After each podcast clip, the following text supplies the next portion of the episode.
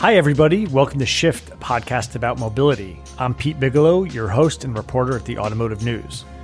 Hey, everybody. It's Leslie. Um, work with Pete at Automotive News. I am the editor of Shift, the magazine.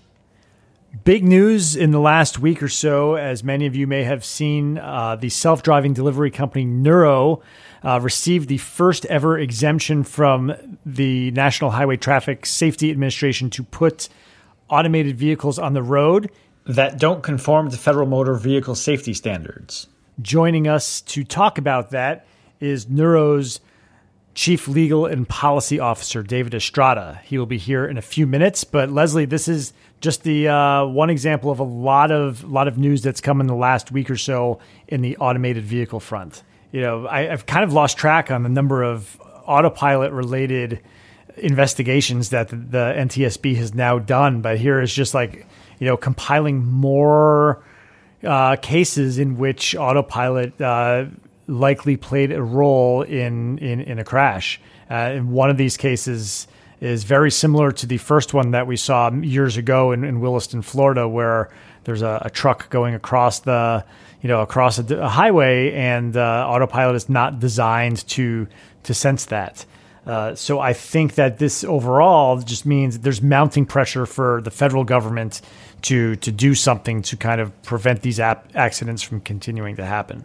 And speaking of the federal government, there were other developments last week. Yeah, that includes a, a congressional hearing where you had some trade groups who uh, came in and they talked about the need to finally get some kind of legislation on autonomous vehicles. You know, to kind of um, you know bring together some of these safeguards and things like that because right now we just have voluntary standards and there have been some exemptions including one we're going to talk about a little later that's right and you know in the hearing it was interesting uh, gary shapiro from the consumer technology association was one of the panelists who was testifying and he was really warning that china was about to to lap the US on self-driving technology. And it really echoed back to the the Shift podcast we did with him a few short weeks ago. And I felt like perhaps we got a little sneak peek at, at the remarks that that he gave Congress uh, yesterday. Yeah, he's saying that the lack of a national goal on on autonomous technology is actually hindering the U.S. and making it less competitive. So I think that if you haven't heard that uh, testimony, then maybe check out C-SPAN or wherever you might be able to find a rebroadcast, and um, please check it out. Lots of good content on C-SPAN. I won't disagree. Uh, you can find the Gary Shapiro podcast in our archives. But first, stick around right now. After the break, we will be back with uh, David Estrada from Nuro.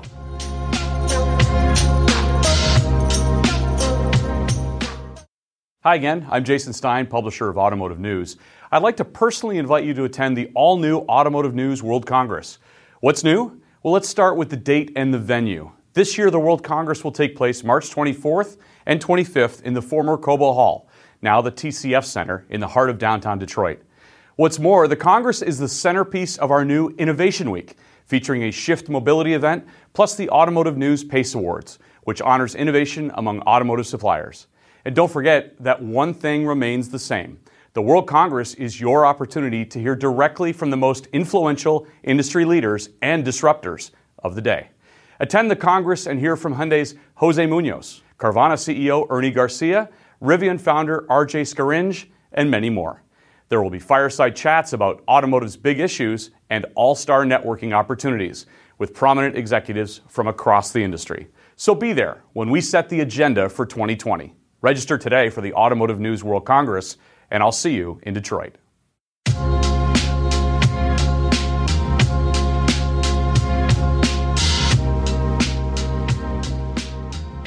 Now joining us on the podcast is David Estrada, Chief Legal and Policy Officer at Nuro. Welcome, David. Thanks for joining us today. Thanks for having me. Uh, obviously, some big news for Nuro last week with the uh, exemption request approved by the U.S. Department of Transportation. What makes this a milestone for Nuro and, and the broader industry? If we look at the timeline of autonomous vehicles, we started to talk about it publicly I think around 2011 or 2012 when Google was the first onto the scene with the idea of self-driving cars and a project called Chauffeur, which I and others in the industry worked on at the time. I was the first lawyer for the for the fledgling outfit called Google X, which was working on self-driving cars. And so, if you look at the time frame of about seven to eight years that we've been discussing this, NHTSA has been very interested the entire time and has done some analysis and and come out with some forward-looking statements and principles.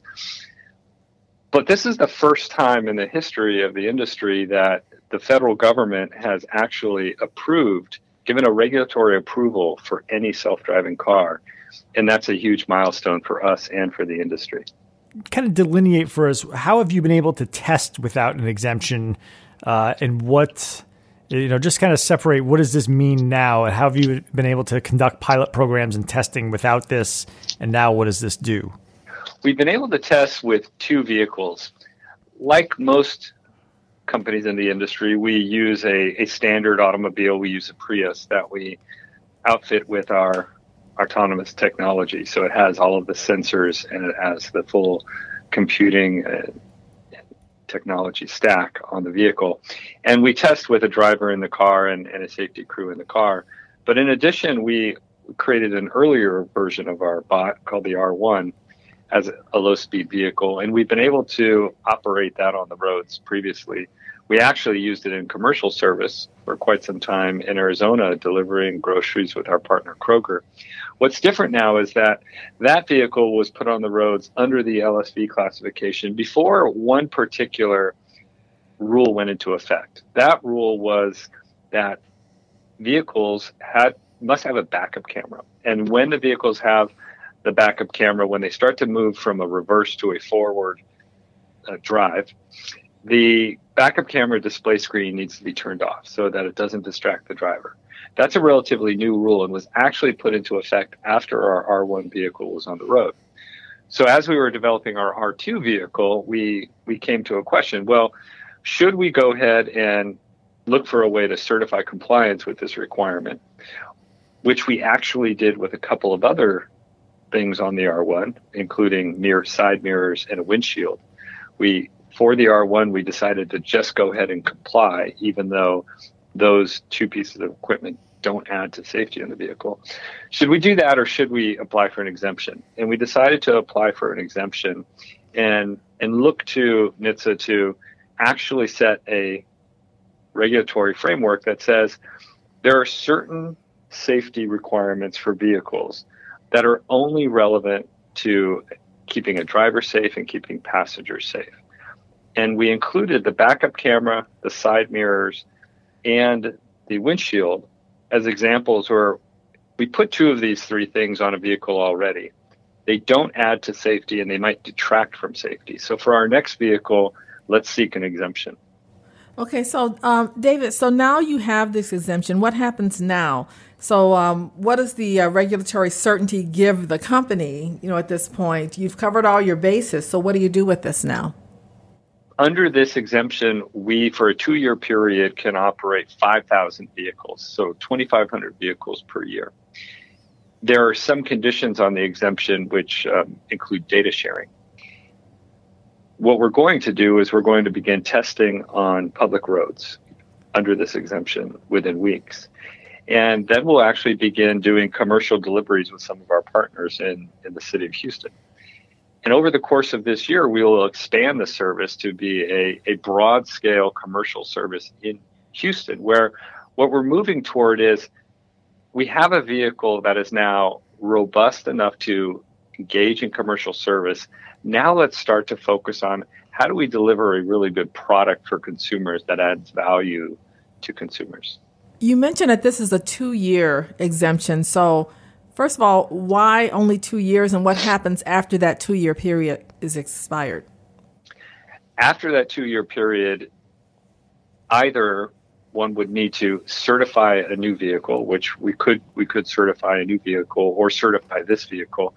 Uh, as I said, we had chosen to seek the exemption because we thought it was important to work with NHTSA to identify things that really shouldn't apply to autonomous vehicles that are only relevant to keeping a driver and passenger safe. And in this vehicle, there are no driver there's no driver and there's no passengers. So we could self-certify this vehicle and find ways to comply with these requirements, uh, or we can seek a new exemption, or we can put an entirely new vehicle on the road. David, you mentioned that work with NHTSA. Can you just you know give us some perspective on on how this played out behind the scenes? If I remember correctly, Nuro filed for the exemption in October of 18, and here we are in in what February of 2020. Uh, is that kind of 16 month period is is that really slow for things that seem obvious on their face? Is that really fast as far as how the the government moves? How did you know what were those conversations like, and how frequent were they? It's really interesting. I think you asked two questions, and the answer to both of them is yes. it, it is slow for something that seems obvious on its face because I think the Secretary Chao issued a tweet that I think resonated with all of us. She put it quite simply. She said, "For a vehicle that has no passengers and no driver, it doesn't make sense to require mirrors and a windshield. And I think everybody would come to that conclusion quite instantly. And then the question is, what uh, what should be the time frame for turning that logical assessment into an actual ruling by the federal government? And the process the process actually just involves some steps that, in some cases, can't be done quite so quick, quickly.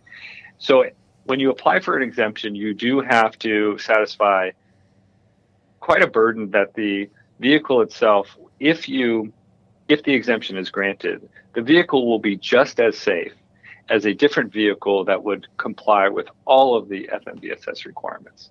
So when we submitted our application, that was the burden we were seeking to to meet. Now, in addition to the application, then there is a mandatory public comment period where every every individual citizen and other governmental entities and groups have the right to comment on this and, and raise issues and concerns or support. And NHTSA actually has an obligation to respond to all of those comments. So that's quite a lengthy process that even if you start out with something that we all agree is is just basic logic, does take some time. So in the grand scheme of things, around a year and a half to get this done is fairly reasonable given the process at play you know, you mentioned earlier that there's certain conditions that Nuro has to fulfill to, you know, receive and keep the exemption, and they involve data sharing, and that's always a, you know, a sensitive topic in the autonomous vehicle industry, with the industry generally seeking to, you know, share as little as possible. So, can you can you add some insight on what exactly the NHTSA and the DOT want to to see as far as as data goes and uh, what does this ongoing relationship look like for, for Nuro and, and NHTSA? It starts with this is an important moment for NHTSA, and we're actually really glad to be participating in it. The reason is that up until now, NHTSA has not got significant data from any of the AV companies, and they need data in order to engage in rulemaking. Because part of the answer to what comes next for us is we need to move beyond an exemption. And NHTSA has actually already announced a rulemaking for what they're calling a passengerless class vehicle, which would probably be more, uh, it might migrate over to, say, a, an, a zero occupant or an occupantless vehicle because there's no driver or passengers. To be able to conduct that ruling, NHTSA needs data and they need to conduct research. And so this actually allows them to, for the first time, to get some of that data about how one of the AVs out in the field is performing. And so we're actually we're actually really enthusiastic about providing them the data that can be useful in advancing this rulemaking that's going to be good for us as a company and good for the industry. And at the same time, we'll be working with NHTSA to make sure that the data that we classify as confidential business information is protected because it can be quite sensitive. David, is it surprising to you that the U.S. DOT elected to grant its first exemption in the AV realm to a delivery focused company, let's say, as opposed to an AV company that carries human passengers? This is another really interesting one where I think if you take a step back and think about when all of us get into a car, what, what is the point? And what is the point of AVs? And it takes me back to a time when, when I was at Google and we put out the, the first video of a passenger taking a ride in one of these early self-driving cars. And that, that passenger's name was Steve Mahan, a gentleman we worked with. And it shows a journey conducting errands. Steve Steve actually was visually impaired and he had to conduct some errands. And the question was, how was he going to do that? Well, he was going to get into a car, and the car took him to get some food at Taco Bell and pick up some dry cleaning. And and it was really interesting to think through, well, this is what we envision as the purpose for a self-driving car, taking someone to conduct errands. And that's really so much of what we do when we get in our cars. There are about 400 billion trips we take per year in our cars to run errands. It's a staggering number. And it's about 40% of what we do in our cars. So the question is, is that really how we should be using our time? Or would it be safer for everyone, including ourselves, if instead of hopping in the car and racing across town to run errands, we have an autonomous vehicle do much of that for us. Because the safest thing for you to do to avoid any road hazard is don't get on the road. So it's an entirely new way of looking at an autonomous vehicle. Most of the others are looking at how can we protect people when they're traveling across town. Autonomous vehicles, when when most companies discuss it, they talk about this is going to keep people safer because autonomous technology actually drives better than we humans do. Well, that's true, but it's even more safe not to get in the car in the first place. So that wends back to your answer of, well, why would why would NHTSA grant its first exemption for a car that drives goods around town instead of people around town? Because you've dramatically reduced the risk by taking people out of the car. So our vehicle if it runs into trouble, our vehicle can slam on the brakes or it can self-sacrifice and and turn out of the way of what might otherwise be a situation that's harmful for others on the road. So if there's a pedestrian on the road or if there's a bicyclist on the road, we prioritize making sure that the pedestrians and bicyclists are safe and we don't have to worry about what's inside the car.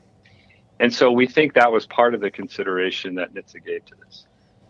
Going back to the uh, time you mentioned the uh, public comment period um, for NHTSA, what were some of the takeaways that you got from that particular uh, period? What were some of the learnings, and has that influenced your um, technology plans in any way? One of the things that NHTSA has been thinking about for quite some time is how do we validate the safety of the autonomous vehicle stack itself? And so, what what we're talking about there is they call it an ADS, an automated driving system. What that comprises is a lot of sensors, which include cameras and radar and sonar. Some use heat sensors uh, and LIDARs. And then computing technology. What do you do with that information with, when you get it? There's perception. There's how does the autonomous stack see the world? There's prediction. When it does see the world, the autonomous stack determines, hey, there's something coming at me. What is that thing going to do? And then there's planning. There's the vehicle has to decide, now that I've perceived the world, now that I've predicted what this thing coming at me is going to do, how do I, the vehicle, react? So NHTSA has yet to come up with a, a clear understanding of how, how should it regulate all of that. I think most in the industry conclude that we should have national instead of a patchwork of, of state by state regulations on this. And, and this is the direction NHTSA is going to be moving. And yet they haven't had the data yet. And they've been wanting to engage more closely with industry to start getting the data. So by granting this exemption, they start to get some of that data. And David, with with you guys being out front on this, getting that data, and, and kind of seeing how NHTSA has handled this case. Uh, you know, if if you were at another AV focused company right now, uh, is this kind of like the path forward that that people are going to say, okay, this is how this is how NHTSA is approaching it? Uh, is there is there new insight from to be gleaned uh, from from the way that they responded to your exemption request uh, as far as how they'll respond broadly to to others? I think the insight to be gained is they they do appreciate the value that autonomous vehicles are going to bring to society, and they do want to help with innovation. So, so that was a really important signal coming from NHTSA, and we're excited to work with them. At the same time, they will make sure to emphasize that safety is the most important criteria from their perspective. And so the question is how can we, as the AV industry, help them in this goal of theirs to advance innovation and safety at the same time? And the best way we can help them is to give them the data that they need and proposals for how they should use that data to determine what's the best way to come up with an appropriate set of standards for the operation of autonomous vehicles. You've mentioned safety a few times, and I want to I kind of want to drill down on the on the vehicle itself, the R2 here for a minute or two. Uh, conceptually, I see a lot of delivery companies that are talking about making making robots that drive on the sidewalk, and obviously the R2 is built for the road. Uh, you know, philosophically, how did Nuro arrive at the decision that that's the direction it wanted to go versus versus these others that are are looking more at the sidewalk? It starts with looking at what is the what is the current uses of of both of those different parts of the public right of way, and how is the public right of way currently governed? So streets are part of the public right of way, and so are sidewalks. the The intention of cities managing sidewalks and building sidewalks in the first place has always been we need a place for people to walk. And the intention of the streets is we need a place for vehicles to drive. And so if we start with that basic premise, we thought it made a lot more sense to use the public right of way that was intended for vehicles to drive as opposed to relying on the public right of way that is intended for people to walk. I, I think if if we start to move into the experiences that I've had, one of my previous jobs was at the company that founded the electric scooter sharing movement, Bird. And what we saw was that this by by putting out scooters for people to rent, it really solved an important problem and it created a lot of new questions. The important pro- the important solution was that this was a really convenient way for people to move around short distances in towns and and to say to do you know carbon reduction, etc. But but it also raised the issue of people are riding these on sidewalks and it's upsetting a lot of pedestrians. This issue has been raised about the sidewalk robots and is yes, a few of them have been tolerated, but can they reach the level of scale necessary to conduct a business and if they reach that level of scale, how are pedestrians going to feel about that? David, I'm curious about why the decision to design a vehicle from scratch, say, ta- instead of, say, adapting an existing vehicle such as a minivan. So, what are the advantages of having your very own purpose built design? We started with the customer. And we also see that in this industry, there's a lot of talk about technology, and most of the discussion I see is very company focused. How are we developing technology, and what do we think is so great about this technology? And I think there isn't quite enough discussion about, yeah, but what's it going to do for the customer, and how are we going to help people's lives? And that's something we're really focusing on here at Nuro with the purpose-built vehicle is we want to make sure that we're producing a really valuable experience for customers. And we think the best way to do that is with a vehicle purpose built for delivery. So when you look at what this vehicle is, it's something that will produce a really good customer service at the curb. And so, for example, if I were to order groceries to be delivered from one of our partners, Kroger, and our vehicle shows up with the groceries, you will get a text telling you that the vehicle is on its way and now it has arrived, and you'll get a code in one of those texts telling you the code to punch in in the touch screen. Well, that means we need to put a touch screen in, and there's information to be convey, conveyed back and forth in the touch screen. So you need to have something like that customized for interaction because if a human is not there, there needs to be a, a very seamless interaction with the vehicle. Then the doors will open up, and when the doors open up, they should allow you to very easily find your products amongst others um, so that things have to be arranged in, in, a very good way. We also thought about, for example, with one of our partners, Domino's, What if you order a pizza, but you didn't think about ordering some of the snacks or drinks that you wanted to that you might want with that? Well, what if one of the compartments has is a heating compartment and it's keeping your pizza warm? Again, purpose built to keep your food warm. And what if the other compartment is cooled and it has drinks that you can select? And you didn't even order the drinks, but we have a mechanism so that you can take some of the drinks and it will charge you for what you take. So that's a that's a very customized experience that we want to deliver to to create something that really really works for the expectations of providing customer delight including impulse buys, I guess, um, and maybe a little uh, on the spot upselling there. I think that's pretty brilliant. Now, um, one thing I'm wondering about is um, what is the ideal physical environment for this vehicle? I mean, I'm trying to visualize it on some of the busy streets of Detroit, for example. Are we talking city? Are we talking rural campus environments? Can you go a little bit into that? Yeah, starting in Houston, um, I'll tell you why we chose Houston was because there's a, a good variety. And we're going to learn where the service work, works best. Houston is America's third most populous town, if, if I'm still keeping up with my figures.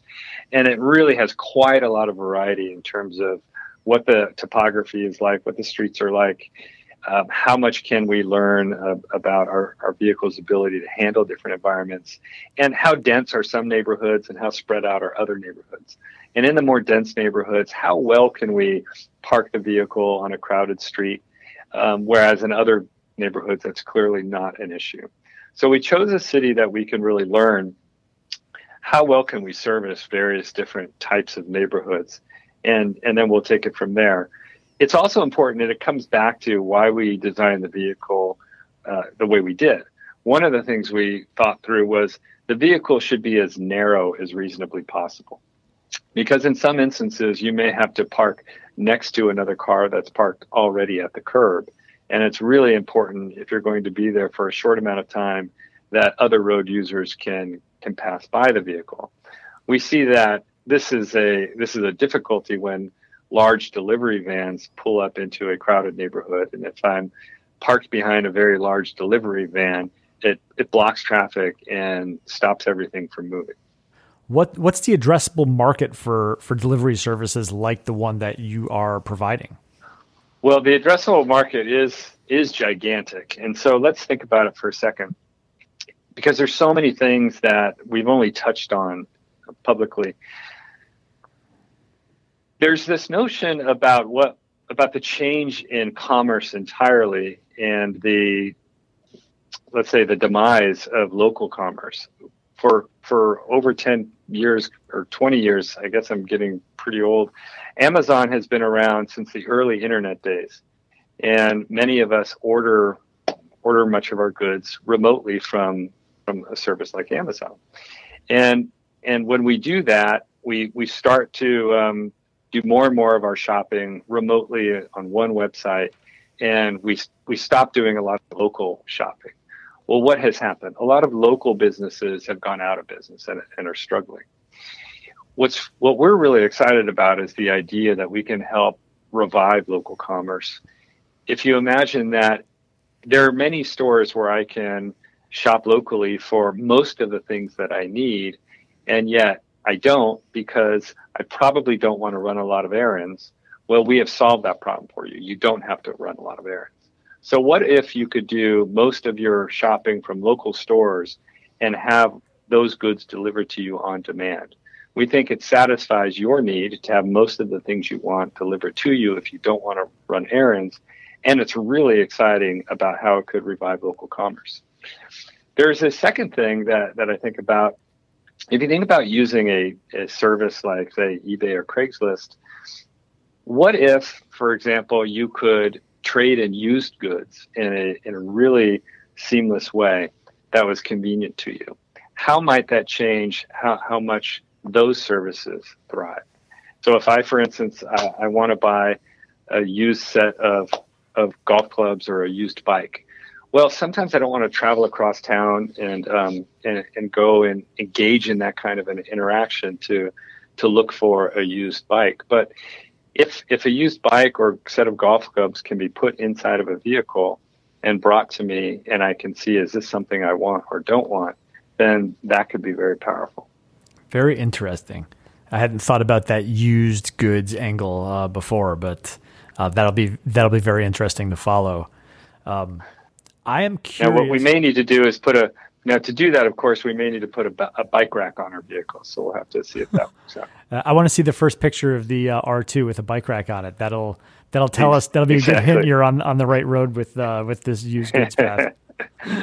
yep. Uh, you mentioned earlier that uh, you know in a matter of weeks you'll have the R2s deployed, at least some of them, uh, and you have this exemption for up to five thousand over the next two years. Uh, give us give us a you know ballpark figure. How quickly will you scale up? How many vehicles? Uh, how many R2s will be on the road by say the end of this calendar year? we're going to look to match demand as much as we can. So we're going to scale pretty carefully and decide how well are we doing in meeting demand and and how well are we doing in satisfying the requirements of customers. So at this point, we don't know the number of vehicles. We're going to see how good are we at building this service. The thing to come back to is we just like others have focused so much on building our technology that providing the customer service is new. And much of the interaction with our customers so far has been with our Prius vehicles. And as we roll out the bot vehicles, there's going to be a lot to learn as we scale. And so it's going to take us some time, and we'll have to see how many vehicles we scale up to over the course of the year. David, what about your relationship with Roush? Can you tell us a little bit, which is, of course, um, has a big operation here in the Detroit area. Can you tell us the role that Roush played in the development of the R2? Yes, we were very excited to to work with Roush to develop the R2, and we continue to continue to have that manufacturing agreement in place. Roush has, with us, developed the, the vehicle from the ground up and continues to continues to make new ones for us. And we're excited to be working with a, uh, an American manufacturing company to get this done.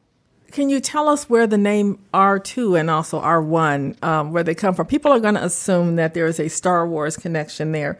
So, uh, can you tell us a little bit about your naming convention? Yes, they come from our extreme lack of creativity. as opposed to as opposed to R2D2. Um, I, I, it is interesting because um, yeah, R2 gets pretty close. But first, we came up with the incredibly creative Robot One or R1, and now we're on Robot Two. Um, and so the good news is we've hired our first um, our first branding hire recently, and so we'll go through a really fun naming exercise soon. I think. Uh, David, you had mentioned earlier that uh, your first job in this arena was at Google X, and you have you have spent previous time at Bird as well. Uh, how does your experience at, at those two places, and, and, kind of curious Bird in particular, uh, how does that kind of play into how you approach a delivery vehicle space? Well, I think about there's actually been quite a um, I've had quite a journey through the transportation space.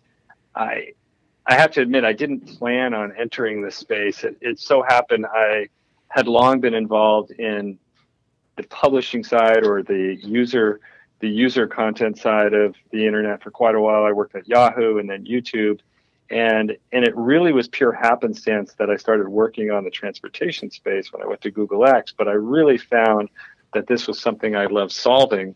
The the idea that essentially the Earth is getting more crowded, and cities are incredibly crowded with vehicle congestion, and now we have a climate crisis. And the climate crisis is something I've thought a lot about. Yeah, in, in terms of issues I care about, it's the number one issue I really care about because it's um, it's just so devastating what's happening. And so when, when I think about that and think about it being combined with the work I've done, that is something that really motivated me to work for Bird. Bird created controversy, obviously, because it, it was disrupting the way transportation was happening in cities and disrupted sidewalks, and that really upset a lot of people. But when you think about trade offs and the need to reduce our carbon footprint, I, I thought, you know, this is a trade off that needs to be made. And that's that's how I think about what we're doing with our vehicle as well. This is an all electric vehicle, and it's going to replace mostly uh, combustion engine vehicle trips because most of the vehicles out there in the world are combustion engine. And then it's a very small vehicle and takes up a lot less space and can help with the congestion issue in cities.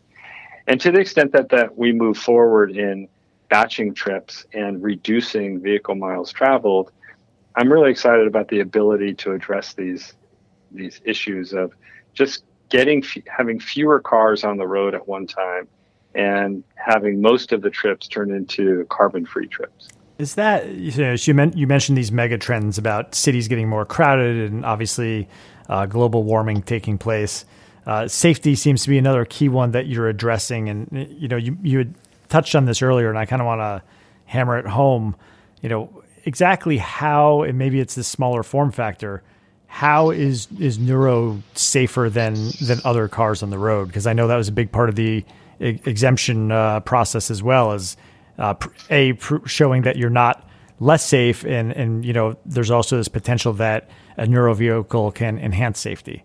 Well, when you when you start with the basics, weight or mass and speed are the combined factors that are most important to how much uh, damage is going to be done upon impact. If you look at the Nuro vehicle, it is approximately 2,000 pounds which compares to a minivan that's usually around 6,000 pounds. And when our 2,000 pound vehicle goes 25 miles per hour, the amount of damage that can be inflicted if there's a if there's an impact is dramatically less than a 6,000 pound vehicle traveling at 30 miles per hour. So you start with a vehicle that is just inherently safer in its weight and the speed it's traveling. Second, if you look at how it interacts with its environment. It's a it's a vehicle that other road users can move around more easily because it's narrower and smaller. And its doors open up instead of out. So you imagine when those doors open up, they don't fling out. There's you're not going to suddenly open up your doors and hit a bicyclist or hit a pedestrian. And when the doors open up, others can move about it more freely as well. And then you look at, well, when you say this is now a, a vehicle that's only going to carry packages and not people, we talked about how this can prioritize safety for what's outside versus what's inside. Here's an example. If you're if you're if a vehicle is carrying people and you you have this sudden stop that needs to occur because suddenly a person has darted out in front of the vehicle. You face that moral problem of what do I do?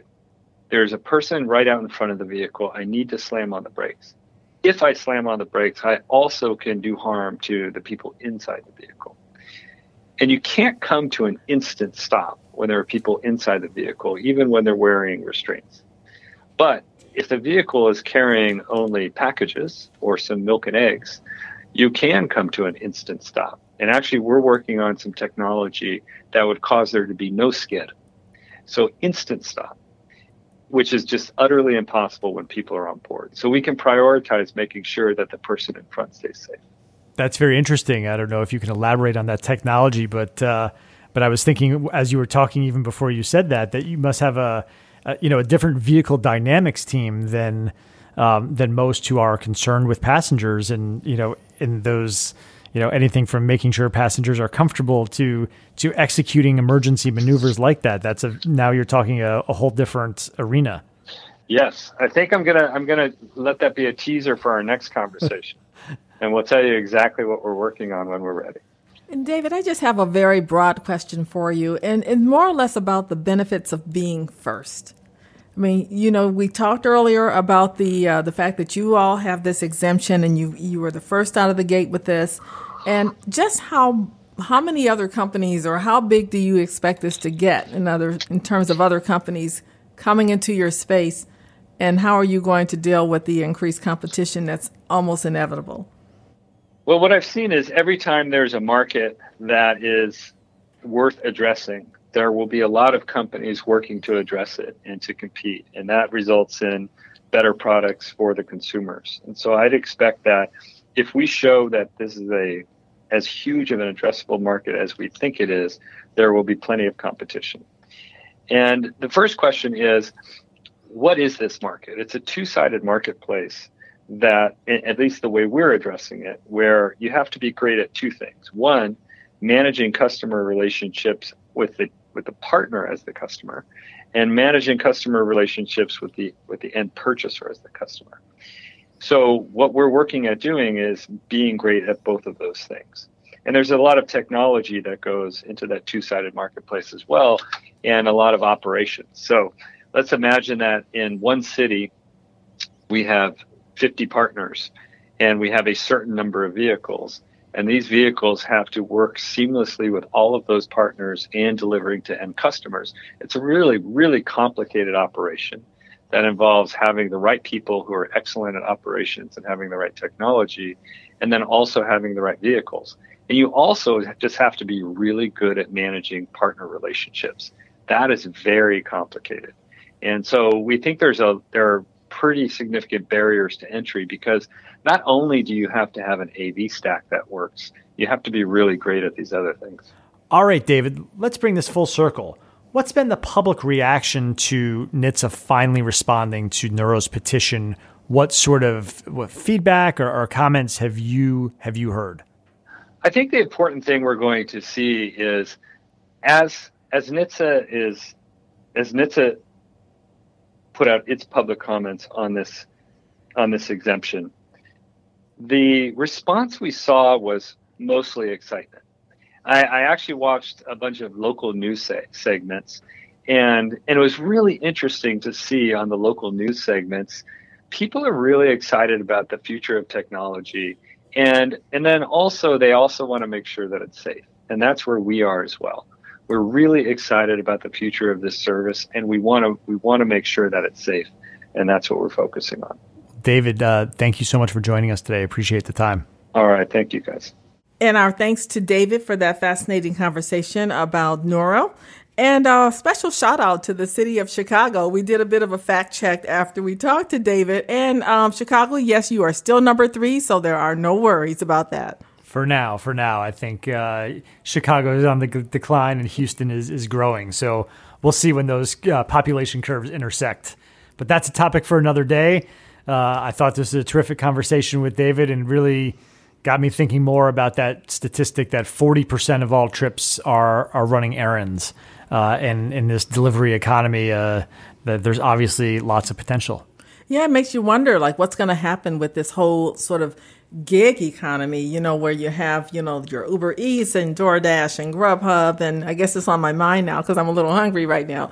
And um, will this enhance those types of services or will it, you know, will it create new markets for these companies? And so it's interesting to uh, see how this is going to play out. Yeah, lots of lots of questions that we can revisit down the road. But for now, it's it's lunchtime in Detroit. Thank you for listening, and we will see you in two weeks.